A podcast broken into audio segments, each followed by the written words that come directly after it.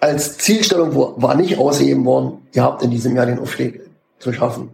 Die Masse des Vorstandes war der Meinung, wenn wir am Ende am ersten Platz stehen, dann nehmen wir das wahr. Passt natürlich super. Da müssen wir sehen, wie wir uns schlagen. Aber wenn es dann so ist, dann ist es so. Wir hatten halt Spieler in der Mannschaft gehabt, allen voran Alex Schröder im Tor, ja, so eine Achse mit Daniel Tauchmann, mit Sebastian König, mit Paul Meinert. Die haben viele Jahre gemeinsam in der Jugend gespielt. Basti kam ein bisschen später dazu. Die hatten ja in der Zeit schon, hatten die alle schon 100, 120 Spiele gemacht in der ersten Männer, war mit Landesklasse, Landesliga. Und dann verlierst du dieses Spiel. Ich kann dir wirklich nicht sagen, warum wir da so auf die Mütze bekommen haben. Aber es gibt ja manchmal so eine Tage, da läuft alles gegen dich, ja, äh, völlig gebrauchte Tage, da hält, da hält dann der Torwart auch mal gar, gar nichts, da ist jeder Schuss dann auch drinne. Und, und auch äh, ein Erfolg für die vielen anderen, die auf der gleichen Ebene, die nicht immer im Mittelpunkt wie die Fußballer selber oder andere Dinge stehen. Es, es, es ist ein Riesenerfolg für den Gesamtverein gewesen. Wenn du die ganze Rückrunde oben bist, dann wünschst du dir auch, das irgendwie zu erreichen. Zum 100-jährigen Jubiläum mit deinem Club, mit deinen Freunden, sowas Besonderes. Hat mir dann geschafft. In dem Moment war, waren noch 100 Pro Tränen bei, bei mir im Spiel.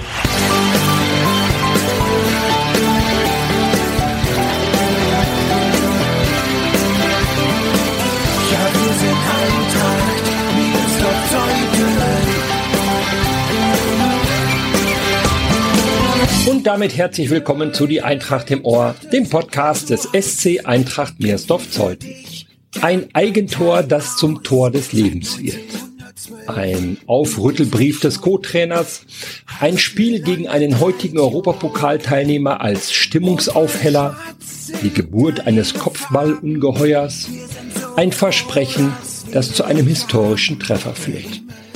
Das sind Themen im zweiten Teil der Serie 10 Jahre Aufstieg in die Brandenburg-Liga. Es geht um die Saison 2011-2012, in der die Eintracht tatsächlich den Sprung in die höchste Spielklasse des Landes Brandenburg schafft. Grandiose Siege, eine gruselige Pleite und eine große Party. Fünf Zeitzeugen erzählen. Mein Name ist Gregor Rumela und ich wünsche euch viel Spaß beim Zuhören.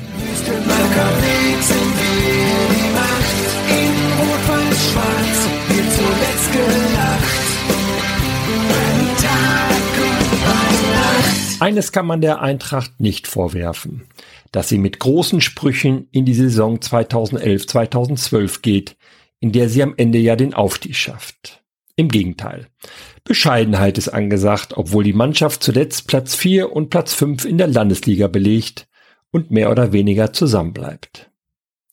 Aber da ist ja dieser Abgang von Uli Prüfke, der die Mannschaft achteinhalb Jahre trainiert und von der Kreisliga in die Landesliga führt.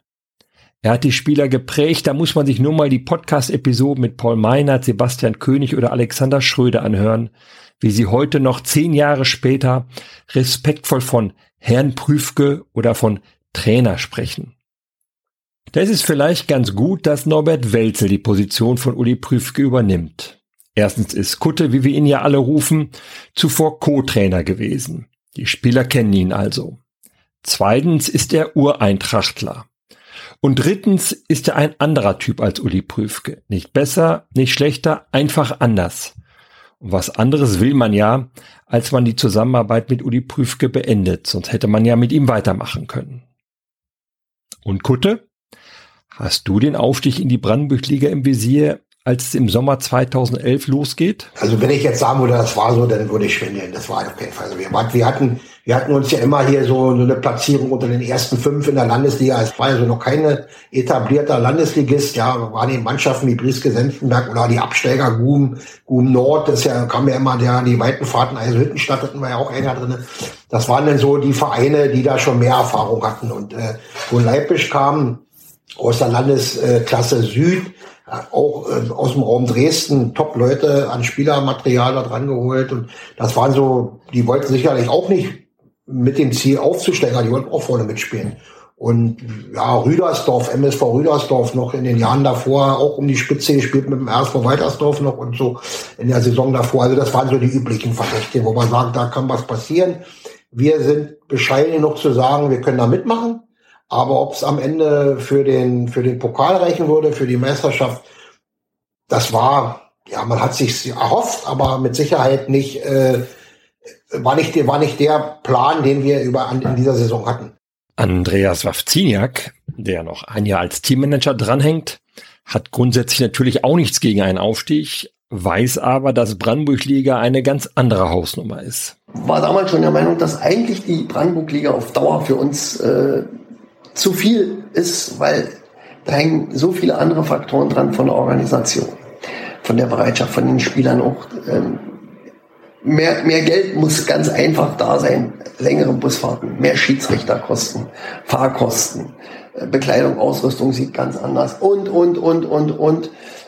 Als Zielstellung war nicht ausgegeben worden, ihr habt in diesem Jahr den Aufstieg zu schaffen. Die Masse des Vorstandes war der Meinung, wenn wir am Ende am ersten Platz stehen, dann nehmen wir das wahr. Passt natürlich super. Da müssen wir sehen, wie wir uns schlagen. Aber wenn es dann so ist, dann ist es so. So sieht das auch Dieter Kaczewski, der damalige Vorsitzende. Aufstieg, den hält er für möglich. Es war schon, schon, schon eigenartig. Aber wir hatten auch in den letzten Jahren ja sicherlich das eine Jahr, wo wir bis was die fünf Punkte in der Halbserie hatten, war ein schweres Jahr. Aber ansonsten hat, hat man ja gesehen, dass man in der, in der Landesliga gut mithalten kann. Und wenn man mal ein bisschen konstanter spielen könnte, ist eigentlich auch ein Aufstieg möglich. Mit Kutte Welzel als neuen Chef und Adrian Wittmann als neuen Co-Trainer geht es also in die Saison 2011-2012. Was Kutte zuversichtlich stimmt, ist zum einen die körperliche Fitness der Spieler. Ja, die Jungs waren in ihrem, wahrscheinlich in, der, in dem besten Alter in dem Moment das zu machen. Und gut ausgebildet, die Jahre vorher alle physisch äh, erstklassig unterwegs. Also, es war schon ein dankbarer Posten gewesen, diese Aufgabe zu übernehmen zu der Zeit. Naja, und dann ist da natürlich noch die Qualität der einzelnen Spieler. Man muss ja auch gucken, wir hatten halt Spieler in der Mannschaft gehabt, allen voran Alex Schröder im Tor, ja, so eine Achse mit Daniel Tauchmann, mit Sebastian König, mit Paul Meinert. Die haben viele Jahre gemeinsam in der Jugend gespielt. Basti kam ein bisschen später dazu. Er war als ganz junger Männerspieler. Die hatten ja in der Zeit schon alle durch Uli natürlich, der die mit 17, 18 sofort in die erste Herren integriert hat, hatten die alle schon 100, 120 Spiele gemacht in der ersten Männer, waren mit Landesklasse, Landesliga. Also die waren mit ihren jungen Jahren ja schon komplett äh, erfasst in der ersten Herren. Die waren ja die Gesichter, haben ja schon jahrelang hier unsere erste Männer geprägt. Also steigen wir ein in die Saison. Erstmal läuft es nicht so gut. 13. August 2011, erstes Saisonspiel bei der SG Burg. Die Eintracht verliert 2 zu 3. Dem folgt zwar ein 4 zu 0 gegen Union Fürstenwalde 2, aber so richtig in Schwung kommt die Kutte 11 nicht.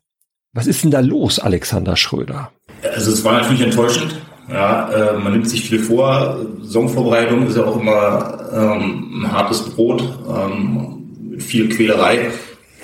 Und ähm, dann natürlich zu verlieren am ersten Spieltag war jetzt nicht der, der Plan. Ähm, ich glaube, wir sind generell nicht so gut aus den Startlöchern gekommen. Wir hatten nach sechs Spielen zwei Niederlagen, zwei Unentschieden, zwei Siege und äh, hatten schon einen riesen Rückstand eigentlich nach oben hin. Auch der Kapitän Sebastian König erinnert sich an einen eher durchwachsenen Start. Ja, wir hatten schon einen bescheidenen Saisonstart. Ähm, klar, Trainer und so war, war alles neu, neue Trainingsreize auch. Ähm, war, war glaube ich, ja, musste sich jeder so ein bisschen aneinander gewöhnen. Dann war Paul wahrscheinlich auch wieder vier Wochen im Urlaub, deswegen haben wir auch schlechter gespielt. Ja, Sebastian König hat recht. Paul Meinert fehlt in den ersten Spielen. Vielleicht ist er wirklich in Urlaub. Aber auch nach seiner Rückkehr läuft es zunächst noch nicht rund.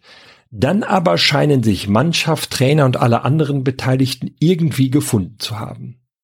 Dann kommt es zu einer, man kann es so sagen, Leistungsexplosion. Alexander erinnert sich.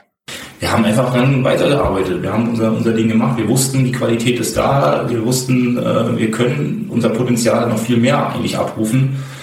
Ähm, und dann ist es uns ja auch gelungen. Also vor allen Dingen dann in, in, dem, in der restlichen Phase der Hinrunde haben wir ein wahnsinnige Ergebnisse erzielt. Wahnsinnige Ergebnisse, so kann man das wirklich nennen. Zählen wir mal auf. 30. September 5 zu 1 in Erkner. 15. Oktober 8 zu 2 gegen Brieske-Senftenberg. 22. Oktober 3 zu 0 in Tettau-Schraden. 29. Oktober wieder 8 zu 2, diesmal gegen Briesen. 5. November 5 zu 0 in Luckenwalde 2. 19. November 6 zu 2 gegen Mühlberg. Sechs Siege in Folge, 35 Tore, Spektakel Fußball pur. Das war ja eh unser Punktstück in dem Jahr. Wir haben ja wahnsinnig viel nach vorne gespielt. Das war ja ein, ein Offensivfeuerwerk. Ähm, wenn man sich dann mal am Ende die Tabelle anguckt, klar 100 geschossen Tore, aber meines Erachtens haben wir, glaube 40 auch gefressen in dem Jahr. Obwohl wir eigentlich eine gute Abwehr hatten, obwohl wir eigentlich auch meiner Meinung nach einen guten Torwart hatten. äh, aber 40 Tore ist schon sehr ungewöhnlich für einen, für einen Aufsteiger, sage ich jetzt mal. Ne? Mhm. Ähm, aber es war einfach, weil wir eben diese, diese grandiosen Spiele auch dabei hatten. Ne? Mit, mit 8 zu 2, mit 6 zu 2. Ja. Viele Tore, reichlich Gegentore, egal. Hallo Aufstiegskampf, da sind wir endlich. Wir haben uns dann kontinuierlich gesteigert und äh, sind dann praktisch äh, zum Ende der, der Hinserie waren wir schon relativ weit vorne, aber es gab diesen Zweikampf mit Hohen Leipisch. Der sollte bis Saisonende die Landesliga prägen. Es ist ein besonderer Gegner. Ja, Hohen Leipisch. Ähm, es wurde dann immer von Derbys auch gesprochen, weil wir haben so eine gemeinsame Geschichte gehabt, waren, waren oft mit denen in einer Liga, dann auch noch in der Brandenburg-Liga, ähm, so dass das immer irgendwie besondere, besondere Spiele waren. Klar hat sich dann rauskristallisiert in dieser Saison, ähm, dass es um Hohen Leipisch oder uns gehen wird. Ja, ähm, es gab ja auch noch kein Fußball.de. Also man hat dann entweder irgendwie mal Videotext geguckt äh, abends ähm, oder man hatte dann, äh, ja, man kannte den einen oder anderen Spieler vielleicht noch, jetzt nicht direkt aus Hohenleipisch, die dann mal eine SMS geschrieben haben. Ich glaube, ich hatte dann immer so eine Sammel-SMS an sieben, acht ähm, Kollegen, wo ich dann geschrieben habe, wie wir gespielt haben, Torschützen. Ähm, und dann kam immer mal was zurück, aber äh, wie heute ist das undenkbar mit Live-Ticker oder irgendwas. Also wir haben schon immer eine Weile gebraucht, ehe wir dann, ehe wir dann wussten, ähm, wie die anderen gespielt haben, aber es war halt normal, deswegen war das auch gar nicht gar nicht so schlimm. Auch Andreas Wawzinjak kann sich bei aller Rivalität an eine gute Zusammenarbeit mit Hohenleipisch erinnern. Äh, wenn man jahrelang in dieser Funktion ist, man kennt sich untereinander. Äh, man telefoniert dann nochmal und sagt, Mensch, was war denn bei euch los? Oder was war mit den Karten oder sonst wie? Also man hat sich da schon so ein bisschen ausgetauscht. Das ging sportlich fair miteinander um. Es gibt immer ein paar ähm, die sind, ich sag nicht so sehr angenehm, die sind nicht so mitteilungsfreudig, die sind auch nicht so in jedem Falle im, im Fairplay, äh, die denken nur stur an, an ihren Verein. Mich hat der Fußball viel mehr interessiert und äh, der Frank Thiemich war zum Beispiel einer, der immer ganz ehrlich gesagt hat, so und so ist es und da haben wir uns auch immer wieder ausgetauscht. Frank Thiemich, der Teamchef von Hohenleipisch, ist Ende November mit seiner Mannschaft zu Gast am Wüstemarker Weg.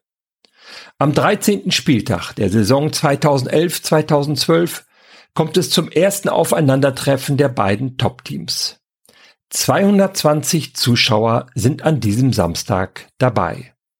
Kutte erinnert sich an viele Details. Da war schon, also ich, ich muss mal sagen, speziell diese beiden Spiele, die haben schon für die Landesliga Fußball Werbung gemacht. Wir haben ja hier vor einem Haufen Zuschauern gespielt äh, in eines der letzten Spiele der Hinrunde und auch gleich von der halb äh, rechten Seite mit einer scharfen Flanke und ich weiß gar nicht, wer das Kopfballtor beim Gegner, also riesen Kopfballtor, alles so hinten ihr legen und äh, noch vor der Halbzeit das Ergebnis korrigiert, aber mit einem Hochgeschwindigkeitsfußball, der für uns jetzt äh, so bombastisch war. Der, wenn jetzt einer in der Oberliga oder in der Regionalliga gucken gegangen ist, der da nicht irgendwie hätte nicht gesagt, ja, ist so besonders schnell, aber für uns war das schon die Rückkehr sofort Sebastian mit, mit einem Solo und Doppelpass, Ballmitnahme eingeschossen zum 1-1, dann Paul die nächsten zwei Tore, das waren sensationelle Treffer, gute Torwartparaden, riesen Zweikämpfe und das war dann schon mal so ein Spieltag, wo du gesagt hast, boah, so kann es weitergehen. Ja, das hat schon richtig Spaß gemacht. Da haben die Jungs äh, ein Riesenspiel rausgehauen. Eine kleine Korrektur, lieber Kutte. Tor Nummer zwei geht auf das Konto von Gordon Burmeister. So, die Eintracht drückt mit diesem 3 zu 1 bis auf zwei Punkte an Tabellenführer Hohenleipisch heran. Dabei bleibt es auch, trotz des 1 zu 1 eine Woche später gegen Blankenfelde Malo, denn Hohenleipisch spielt gegen Mühlberg auch nur 2 zu 2.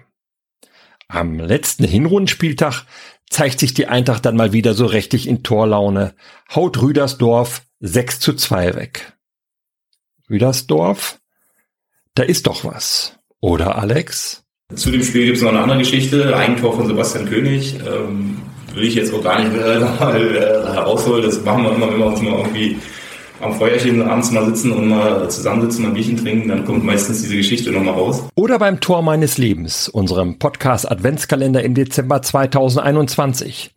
Da hat Sebastian von diesem Tor erzählt.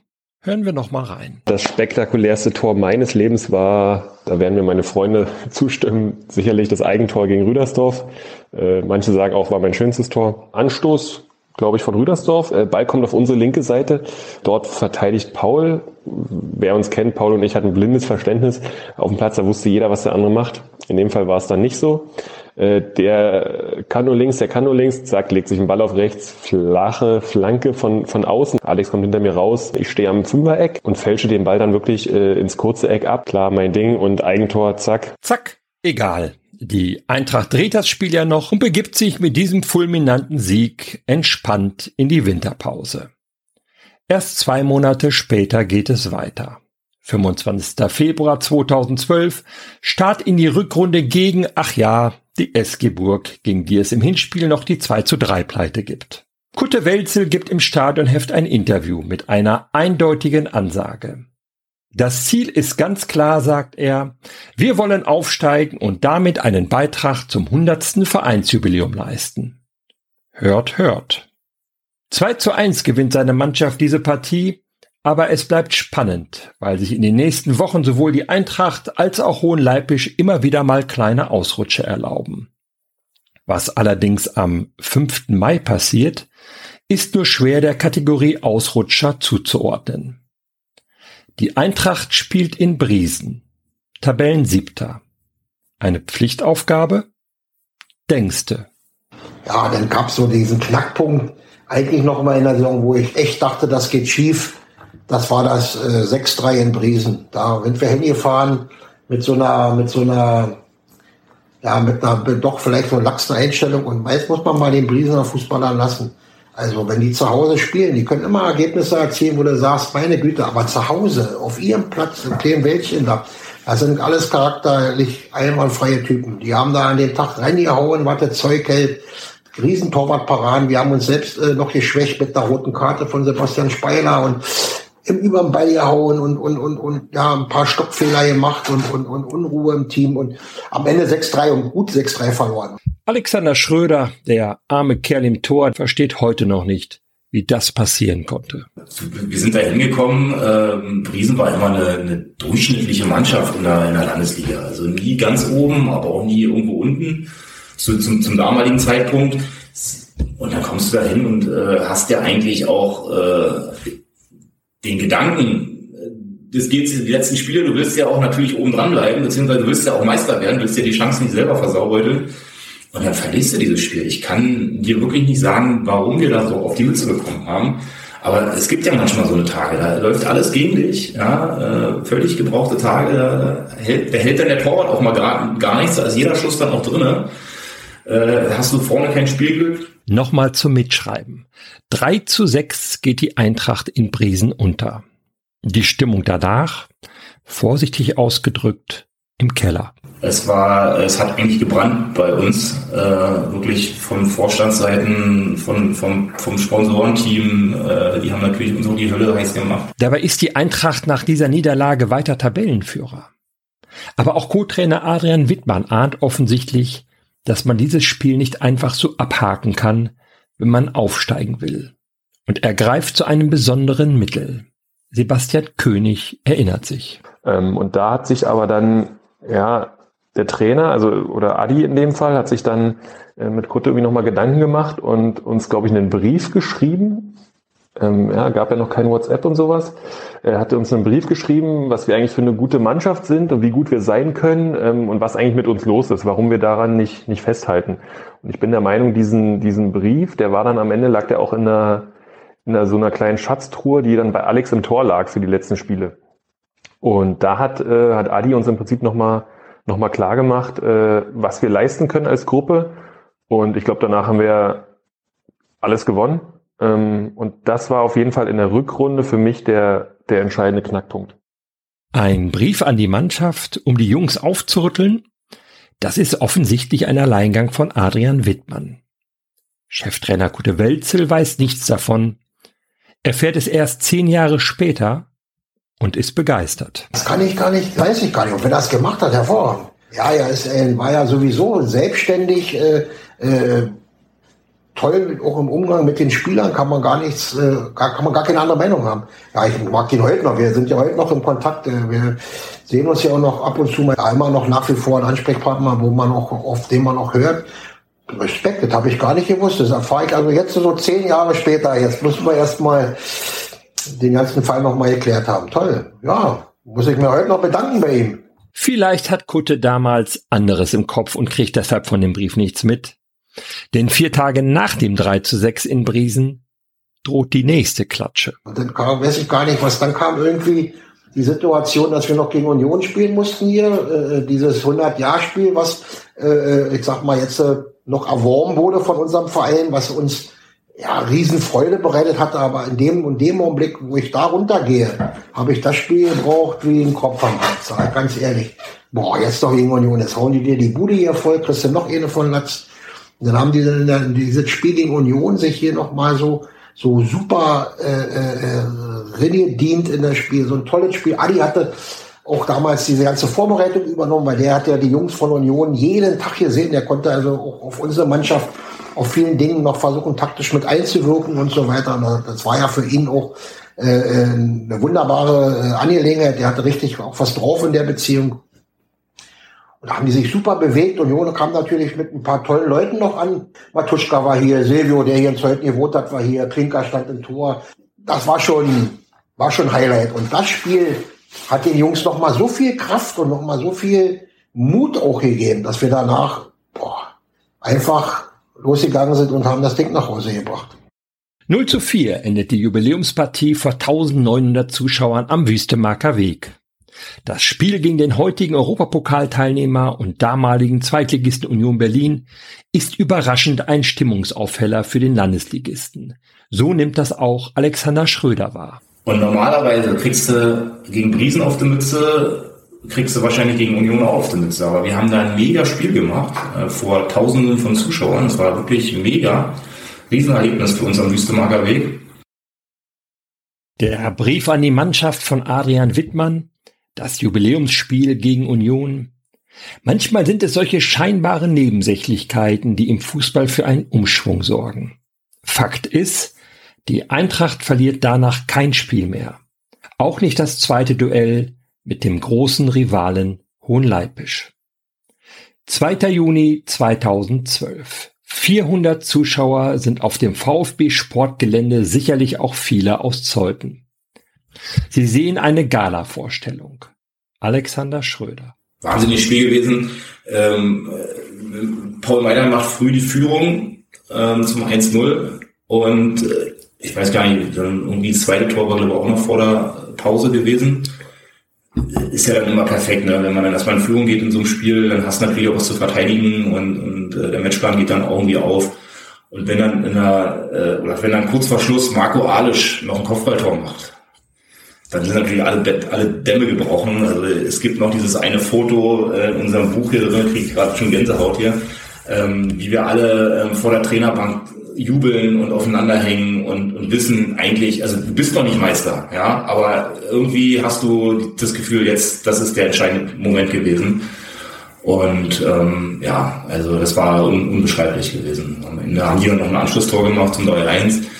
Aber äh, ja, der Sieg war uns nicht mehr zu nehmen. Dieses Kopfballtor von Marco Alisch. Auch so ein besonderes Detail einer unvergesslichen Saison. Kutte Welzel hat es natürlich auch genau vor Augen. Mit, mit, mit einem riesen Sturmlauf von Paul Flanke und das Kopfballungeheuer Marco Alisch zum 3-1.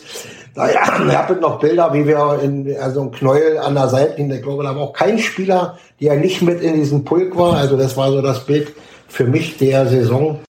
Von diesem Tor und dem Jubel danach gibt es nicht nur viele Bilder, sondern auch ein kurzes Video. Ihr findet es bei YouTube. Es wird in den Show Notes verlinkt. 3 zu 1 gewinnt die Eintracht also auch dieses Spiel. Es scheint eine Vorentscheidung zu sein im dramatischen Duell mit Hohenleipisch. Noch heute zollt Sebastian König dem hartnäckigen Gegner Respekt. Ja, es war schon ein Zweikampf auf, auf Augenhöhe auf jeden Fall. Also ich fand auch in den beiden Spielen war Hohenleipisch nicht, nicht schlechter. Wir hatten, äh, hatten einfach so ein bisschen das, das Quäntchen auf unserer Seite. Ich weiß, dass Alex im Hinspiel ähm, das mögliche 0-2 verhindert äh, mit einer Riesenparade. Ähm, wer weiß, wie wie es dann weitergelaufen wäre. Wir drehen das Spiel, gewinnen 3-1. Und auch im, auch im Rückspiel, die haben uns erstmal überrannt. Äh, wir machen aus Versehen, macht Pauls 1-0. Ähm, dann haben wir, haben wir gut verteidigt als, als Gruppe. Ähm, also es war schon ein Kampf auf Augenhöhe, der, der spannend war. Zwei Spieltage vor Schluss ist die Eintracht wieder Tabellenführer. Einen Punkt vor Hohenleipisch. Der Sieg beim großen Rivalen hat den letzten Schub gegeben. Mannschaftsbetreuer aus Hohenleipisch, der Frank Thiemich, ein ganz, ganz feiner Kerl, mit dem ich einen sehr guten Draht immer hatte. Wir haben uns immer ausgetauscht gehabt nach jedem Spiel. Äh, der hat auch gesagt, Andreas, ihr, ihr habt verdient äh, gewonnen, ich wünsche euch alles Gute. Das war eigentlich der Knackpunkt. Und zu diesem Zeitpunkt haben dann nicht nur die damaligen Sponsoren gesagt, jetzt müsst ihr da aber packen. Nee, da haben die Jungs gesagt, jetzt wollen wir es packen. Das ist ein ganz gewaltiger Unterschied. Wir müssen nicht. Jetzt wollen wir. Der 9. Juni 2012. Blankenfelde Marlow kommt zum Wüstemarker Weg. Die Eintracht kann theoretisch an diesem Tag den Aufstieg in die Brandenburg-Liga schaffen, muss dafür den Nachbarn schlagen und Hohenleipisch gleichzeitig bei Empor Mühlberg verlieren. Naja, wir wissen alle, wie es ausgeht. Die Kuttetruppe ist mal wieder im Torrausch, siegt 7 zu 2. Und Hohenleipisch verliert 1 zu 2 und auch, glaube ich, zurückgelegen und am Ende 7-2 gewonnen. Also auch eines der absolut höchsten Ergebnisse mit, und gerade auch gegen Preußen Marlow. Die äh, Blankenfelde, die hatten immer eine gute Mannschaft, immer eine gute Mannschaft. Das war schon ganz gute Kost gewesen, die wir hier unseren Zuschauern geboten haben in der Phase. Und da kam natürlich durch unseren Stadionsprecher das Signal, Niederlage in Mühlberg, Sieg in Miersdorf, die Meisterschaft war da. Und da sind alle Dämme gebrochen hier. Also gegen Blankenfelde das, das war schon ein, ein Sahnespiel. Und ähm, dann war das Spiel zu Ende. Dann haben wir gesagt, so, jetzt müssen wir auf Rüdersdorf. Und dann kam, ich weiß nicht, woher es kam, es könnte unser Stefan Becker gewesen sein, weiß ich nicht. Äh, irgendjemand hatte dann die Information, die dann auch zur Kutte kam, Hohenleipisch hat verloren. Und da brachen alle Dämme. Da, da brachen alle Dämme. Ich weiß bloß, dass Kutte auf mich zugestürmt kam und sagt, Andreas, ich habe zwar vergessen, dass du heute spielen solltest, aber wir sind noch nicht stehen. Wollt ihr ihn mal erleben? Diesen Moment, in dem die Eintracht das Ergebnis aus Hohenleipisch erfährt und klar ist, dass sie aufsteigt? Sascha Gerlach, ihr wisst schon, der den Aufstiegsfilm Selbstläufer 07 mitproduziert hat, hat er noch ein Videoschnipsel gefunden. Es geht los mit dem Abpfiff, der erfolgt laut offiziellem Spielberichtsbogen um 16.46 Uhr an diesem 9. Juni. Applaus im Hintergrund, die Stimmen des Stadionsprechers, Dieter Hunziger ist das, und dann, ach hört selbst.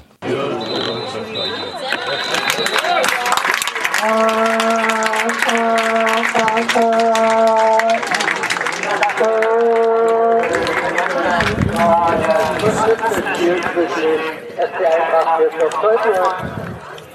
liegen am Ende Male.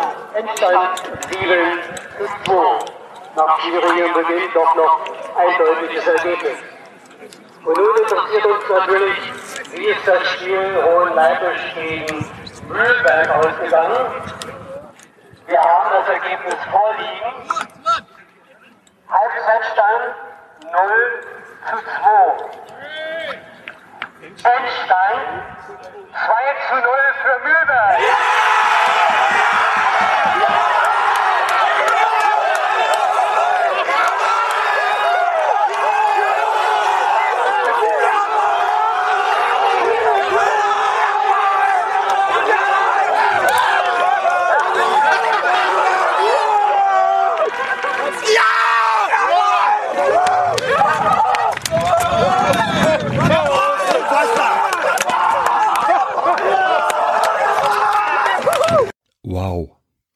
Gänsehaut. Keine Frage, das ist ein ganz besonderer Moment der Eintracht-Geschichte. Dass Hohenleipisch nicht wie angesagt 0 zu 2, sondern 1 zu 2 verliert, geschenkt. Und wie erlebt der Kapitän diesen historischen Tag, dieses historische Spiel und diesen historischen Sieg? 9. Juni 2012 ähm, werden wir vermutlich alle nicht, nicht vergessen, Heimspiel gegen Blankenfelde. Ähm, auch das hat ja nochmal eine, noch eine eigene Geschichte. Ich glaube, wir liegen nach einer halben Stunde, liegen wir einfach mal einzeln hinten. Und ähm, ich glaube, dann lässt der Torwart von Langenfeld den Ball fallen, äh, Genne stochert den rein. Ähm, wir drehen es dann bis zur Pause, glaube ich, auf, auf 4-1 und damit war klar, wir haben unseren, unseren Job gemacht. Aber für uns war alle wichtig, wir wollen nicht wissen, wie es in, in Hohenleipe steht. Und ich weiß, so in der 70. Äh, bin ich an der Bank vorbei und und äh, Schütte grinst mich an, so, ey, willst du wissen, wie es da steht? Willst du wissen, wie es da steht? Ich sage, nein, sag's mir nicht. Dann sagt er, ich, ich glaube, es ist ganz gut für uns. So, und dann hatte ich so schon ein Gefühl, okay, hier kann was passieren. Das Spiel war vorbei, wir haben uns alle abgeklatscht und ähm, ja, auf einmal sagt dann, sagt dann der Stadionsprecher ähm, das Ergebnis aus, aus Hohenleipisch und gibt ein ganz, ganz witziges Bild. Äh, dann sind erstmal so alle Dämme gebrochen, die Jungs so zusammen. Ich lieg irgendwo auf dem Boden, Adi Wittmann klopft mir auf den, auf den Rücken. Es war so erste Emotionen, war, das war dann schon irgendwie, ne, wenn du dir die ganze Rückrunde oben bist, dann wünschst du dir auch, das irgendwie zu erreichen. Zum 100-jährigen Jubiläum mit deinem Club, mit deinen Freunden, sowas Besonderes. Und das war, das hatten wir dann, ähm, hatten wir dann geschafft. In dem Moment war, pff, also war noch 100 pro Tränen bei, bei mir im Spiel. Ähm, aber es war, war sicherlich der, der besonders, besonderste Moment, ähm, jetzt den wir so als Gruppe dann in Miersdorf hatten. Alle Dämme brechen. Das ist offensichtlich die Formulierung des Tages. Und wie sieht das dann konkret aus? Wir waren ja immer da. Äh, wir, wir haben auch äh, Trubel äh, Heiterkeit gemacht, aber äh, wir, wir waren nicht vor, es, es gab keine, dass dann schon Trikots fertig waren, wir sind Staffelsieger, die gab's alles nicht. Nee, hier wurde ordentlich gefeiert und, und, und, und, und da gibt's ja Bilder auf, an, an, an der Anzeigetafel und die Jungs waren und, und es wurde rumgetanzt und es wurde, ja, ähm, es, es war Party, äh, eine spontane Party. Ja, die Stunden danach waren, waren sehr ereignisreich. Ähm, ja, aufzusteigen mit seinen Freunden, sowas, sowas zu feiern. Es war auch geiles Wetter, war, war blauer Himmel. Ähm, ja, dann wurden die üblichen Sachen, Sachen äh, vernichtet. Ähm, ja, Daniel Schütz ist irgendwann nackt mit einem Fahrrad über den Platz gefahren. Äh, wir haben ein anderes Fahrrad auf, aufs Kabinendach gestellt. Ich glaube, wir sind dann zur Fetentour irgendwie noch mit einem Bus, äh, Bus auch gefahren. Wir hatten ja nichts, nichts wirklich geplant, weil wir nicht davon ausgehen konnten, dass so ein Leipisch verliert und wir äh, da feiern können. Ähm, aber es war natürlich umso, umso besonderer, ähm, das zu feiern. Du, unsere Partys, äh, wenn ich da jetzt die Geschichten rausholen würde, die waren, äh, die waren immer legendär. Also wir haben, wir haben immer ordentlich Abriss gefeiert. Also mit, mit Lichtanlage, Nebelmaschine in der Kabine und, und Dusch, Duschsessions und äh, äh, ja, Aktionen dann noch irgendwo über den Platz und Eckfahren äh, zergrätschen und äh, du, also da, da kannst du so viele Geschichten rausholen. Du hast ja auch genug Bekloppte gehabt in der Truppe, die sich da irgendwas einfallen lassen haben äh, und die dem Alkohol noch nicht ganz abgeneigt waren. Also da war uns auf jeden Fall nicht langweilig gewesen. Äh, da wussten wir uns auf jeden Fall zu, zu, zu helfen. Es ist geschafft. Meister, Aufsteiger, Brandenburg-Liga. Was für ein Triumph für den doch kleinen Verein südlich von Berlin. Zehn Jahre zuvor spielt er noch in der Kreisliga. 2005 der Aufstieg in die Landesklasse. 2007 der Aufstieg in die Landesliga. Selbstläufer 07, ihr erinnert euch. Und jetzt geht es durch die Vordertür, wie Kutte Welzel es nennt, in die höchste Spielklasse des Landes Brandenburg. Alexander Schröder bei allen Aufstiegen dabei, lässt nochmal die Gedanken schweifen. Also wir hatten eine super Truppe zusammen. Das muss man vorneweg erstmal sagen. Also da waren richtig gute individuelle Spieler dabei, individuelle Qualitäten waren enorm hoch.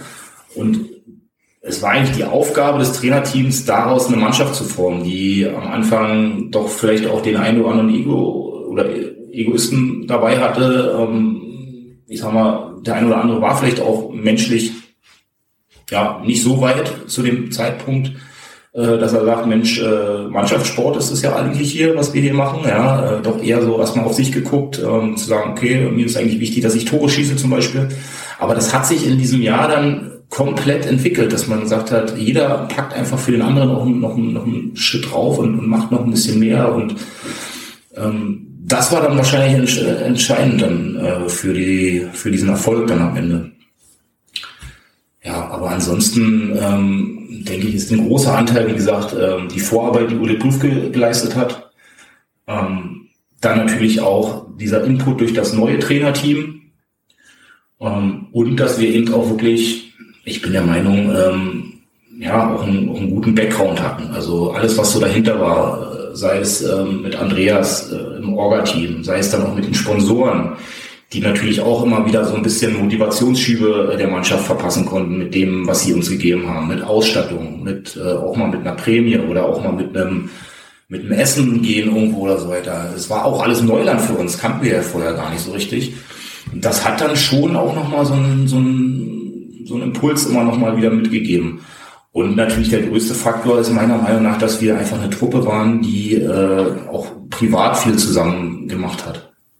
Wir waren eigentlich vor dem Training, nach dem Training noch irgendwo unterwegs, haben entweder vorher noch irgendwo am Strand gelegen oder waren Beachvolleyball spielen. Hinterher sind wir noch zu irgendwem nach Hause gefahren, haben dann noch an der Playstation gespielt. Also es war halt auch so diese Zeit, ne? Man war Anfang, Mitte 20, äh, Studentenleben und da konnte man natürlich das auch ausleben. Ja, und das hat sich natürlich dann auch auf die, äh, auf die Kabine, aufs Training und dann auf den Platz dann auch ähm, wieder gespielt, dass wir da eben eine Truppe waren, die sich gut kannte ja, und die auch letztendlich dann auch füreinander dann auch gekämpft und, und, und gearbeitet hat. Eine Sache ist da noch. Das Spiel in Rüdersdorf ist ja eigentlich nur noch für die Statistik da. Aber es gibt ja doch dieses Versprechen. Ja, und da konnte ja mir nach dem Spiel in Blankenfeld gesagt hat, er, wenn ich, der, hat, muss man dazu sagen, dass er zu Beginn der Saison gesagt hat, als gesagt, ich mache noch eine Saison als Mannschaftsleiter und dann oder Teammanager, dann höre ich aber auf. Dann, dann kriegst du noch mal ein Spiel zum Schluss. Und das wollten wir am vorletzten Spiel machen. Ne? Ist aber könnte er auch so aufgeregt. Ja, und dann, dann, dann spielst du im letzten Spiel. Ja, und da wollte augenscheinlich keiner das äh, 100. Tor schießen. Man muss ja mal wieder sagen, da war nichts abgesprochen. Es war einfach nur Zufall und Glück. Zufall und Glück? Naja. Tatsache ist, 99 Tore hat die Eintracht vor dem letzten Spiel erzielt. Und Andreas Wawziniak, der scheidende Teammanager, soll mit 58 Jahren noch einen Einsatz in der Landesliga bekommen. Als Dankeschön für seinen unermüdlichen Einsatz. In der 88. Minute wird Andreas für Daniel Gensig eingewechselt. Zwei Minuten später wird er von Sebastian König mit einem Traumpass bedient. Und dann lupft Andreas die Kugel wunderschön über Rüdersdorfs Torwart Robert Wiebach hinweg. Ein wirklich feines Tor, das man sich ebenfalls auf YouTube anschauen sollte. Auch diesen Link findet ihr in den Show Notes. 100 Jahre Eintracht, 100. Tor durch Andreas Wawziniak, Aufstieg in die Brandenburg-Liga. Es folgt Dammbruch, Teil 2. Wir wurden da begrüßt von Rüdersdorf ja, nee, also hier macht er mal ruhig heute. Ja, wir haben hier unser neues Vereinsgebäude. Das soll hier nicht dreckig werden, nach dem Motto. Ja.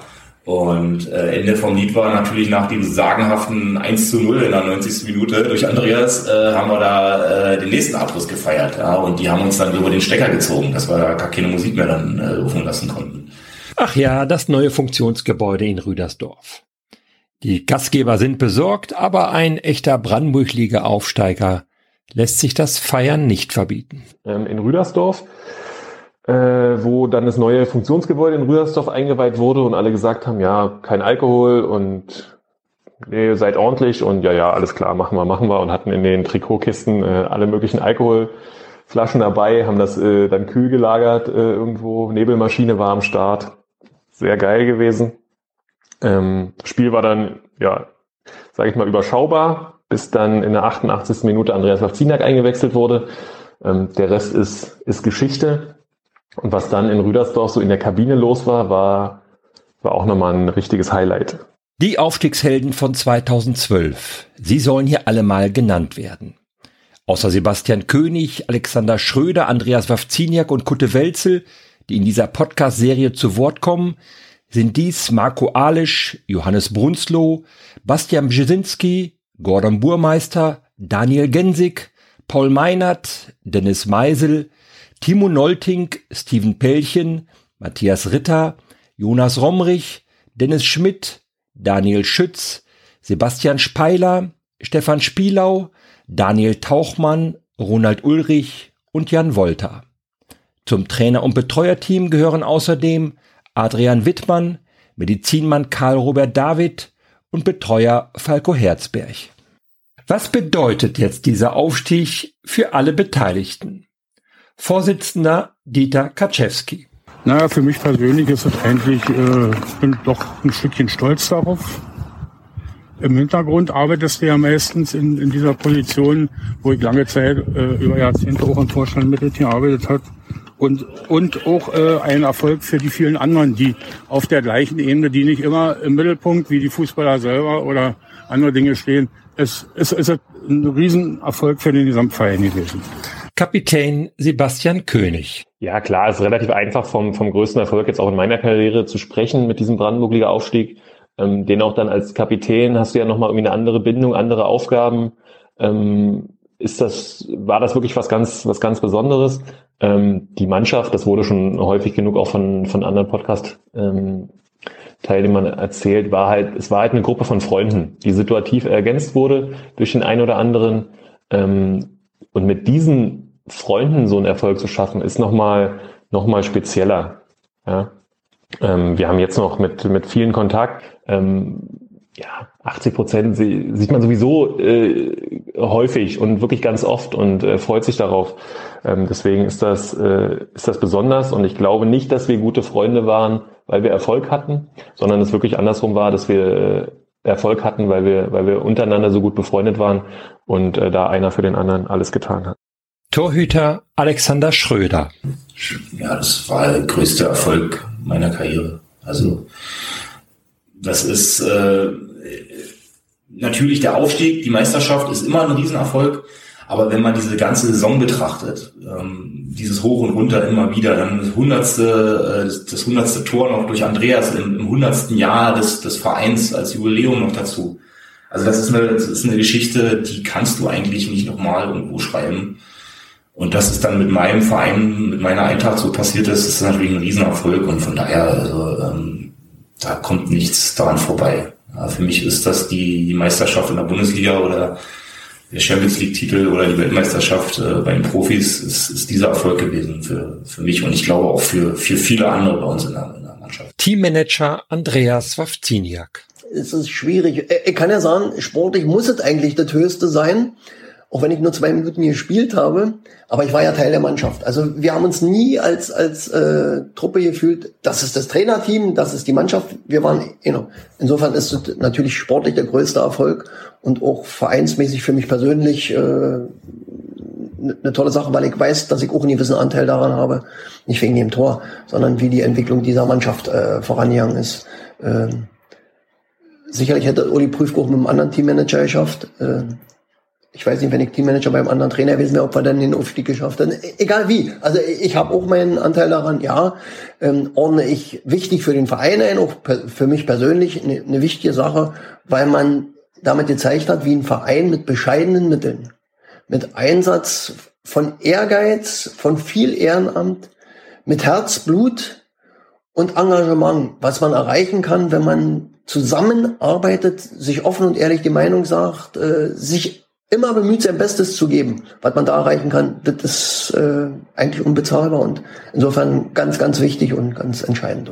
Trainer Kutte Welzel. Das war keine, keine Geschichte, die ich da geschrieben habe, sondern die Geschichte hat die Mannschaft geschrieben.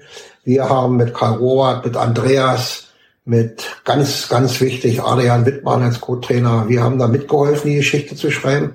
Wir haben unseren Beitrag zu geleistet, aber an allererster Stelle waren natürlich die Jungs, eine fantastische Truppe, die vom ersten Spieltag an vorneweg mitmarschiert ist, mit allen Höhen und Tiefen. Ihr erinnert euch an den ersten Teil dieser Podcast-Serie, an die Vision von Steffen Gerlach? Auch daran denkt Kutte Welzel, wenn er zurückblickt auf das Jahr 2012 und an die vielen anderen, die den Verein getragen haben und heute noch tragen, teilweise über Jahrzehnte hinweg. Mein besten Freund und Schatzmeister Steffen Gerlach. Der hatte sich mal so für sich so Passion gemacht, so ein bisschen so einen Zehn-Jahresplan zu machen. Und am Ende dieser zehn Jahre zu 100 Jahre stand doch mal zur Debatte Aufstieg in die Brandenburg-Liga. Da haben wir aber noch in der Landesklasse, wenn nicht sogar in der Kreisliga gespielt. Ja, denn ich war ja selber dann auch nicht mehr hier. Ich war ja beim Ortsnachbarn in, in, in Waltersdorf denn damals, aber ich, ich wusste von dem Vorhaben, dass es so einen Plan gab. Ich will mich da jetzt auch nicht auf die Jahrestage so hundertprozentig äh, festlegen. Ich weiß bloß, dass der Steffen so eine Vision hatte, alle so und so viele Jahre versuchen wir mal die Klasse, in der wir spielen, durch die Vordertür zu verlassen. Und am Ende war die Brandenburg-Liga da. Und äh, da tut es mir besonders leid, dass er das nicht mehr erlebt hat. Wir haben es geschafft. Das war schon eine sensationelle Sache hier.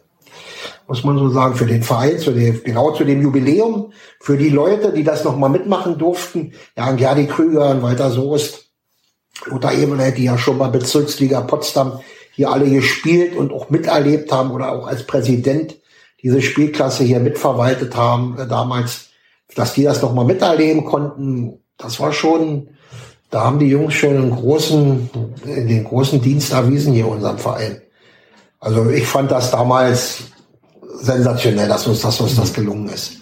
Dieses Eintrachtgefühl, das in Kuttes Aussage zum Ausdruck kommt, wird auch in dem Lied sehr gut beschrieben, das Adrian Wittmann und Dennis Schmidt 2012 zum 100-jährigen Bestehen des Vereins herausbringen.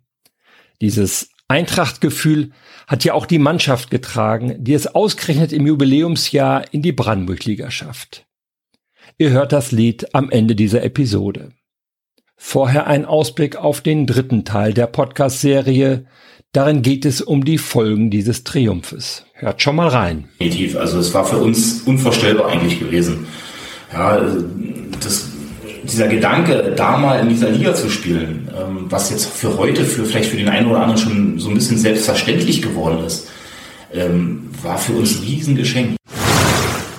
Für die Weiterentwicklung sieht man ja jetzt, wir haben zehn Jahre lang äh, auf, auf diesem Niveau eigentlich gut mitgespielt und äh, ich hoffe, dass das sich insgesamt konsolidiert ich glaube, im, im Hinblick auf die nächsten Jahre ähm, bei, der, bei der Eintracht, äh, sind jetzt zehn Jahre her, war es, war es ein wichtiger Schritt, dass, dass der Verein sieht, okay, ähm, wir können da mithalten, wir sind ein äh, guter, sehr, sehr guter Landesligist bis äh, ja, mittlerer Brandenburg-Ligist. Ähm, das ist, äh, ist aller Ehren wert, das, was der Verein dann über die Jahre, äh, über die Jahre geschafft hat.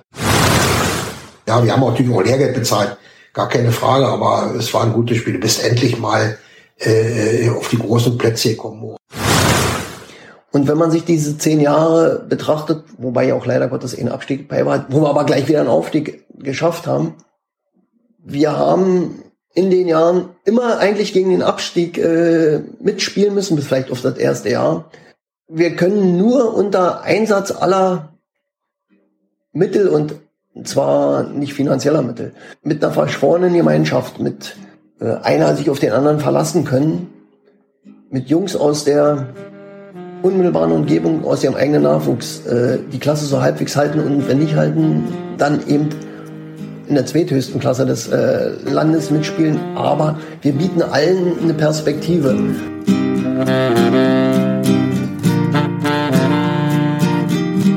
Im Südosten unserer Hauptstadt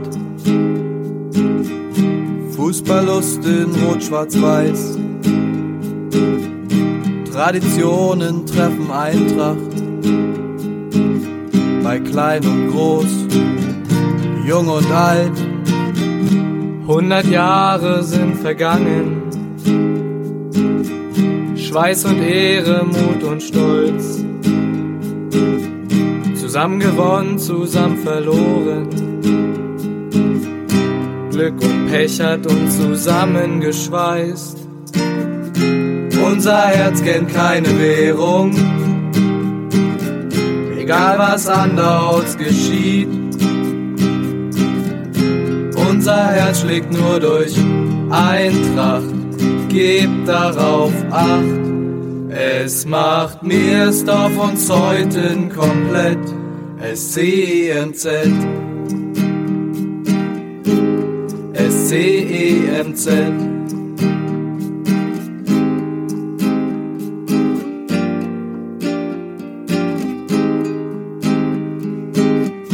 Überall spürt man den Mythos. Freunde kommen, Legenden gehen. Mit Träumen aus Goldstaub, die wir die nächsten hundert Jahre angehen. Dieser Club trägt viele Herzen, ihr Herzschlag zeichnet seinen Weg. Besser ungebaute Straßen als blinde Träume übern goldenen Steg. Unser Herz kennt keine Währung,